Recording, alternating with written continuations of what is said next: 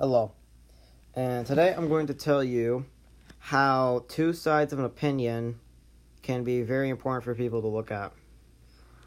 Usually they are used for peaceful conversation and realizing that, oh, there's another side to what I'm saying. Or in most extreme cases, it could be used as a weapon. And it can contribute to small decisions or really big decisions, depending on what your opinion is. I learned this by looking around at today's society and the surrounding world that we are in. And I've also noticed that people now strictly believe in one solid opinion compared to making their own judgment by looking at two different decisions and deciding that, oh, this is right, this is wrong, and whatnot.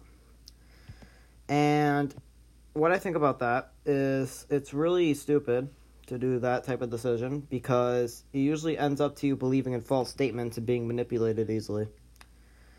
And the only problem with that is it's not a problem when it's one singular person, but when it gets to a mass amount of people, then it starts to become a problem.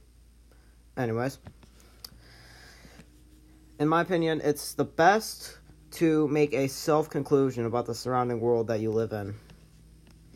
And so that way people people won't sway you easily by just saying words or saying this. But if you see actual evidence, you'll might go with their side and whatever. But besides that, um, uh, I feel like that why opinion is important is because not just because of major things like that, but think about this.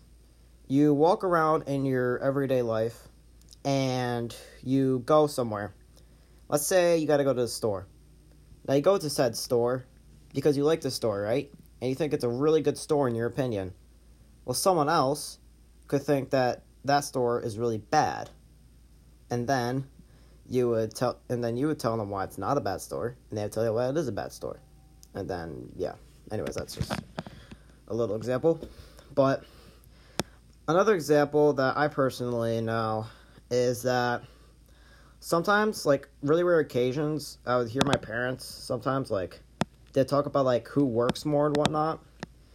And the one thinks they work more because they repeatedly do the same type of actions on daily and or weekly repetitions where the other one does more of like hard work like on vehicles or like outdoors and stuff like that and they think they do more work and if they wouldn't have to have these, well, it's not really like an argument, but like, they wouldn't really have to have these conversations if they realized that if you look at it from both sides, it's a lot easier for people to understand that oh, maybe they do work a lot more than I expected, or maybe oh, they this does actually seem a lot more truthful than what I thought it was, and other things like that. So, what I've noticed from looking at my surroundings in the outside world is that making a self conclusion based on the opinions that you see with actual facts and or with um, with things that you believe in that are actually true is a better way to go without than to just completely block off one side and say it's wrong, it's wrong, it's wrong, when they could one day be right, and then now you're just gonna be stuck in a hard place. But yeah, that about wraps it up.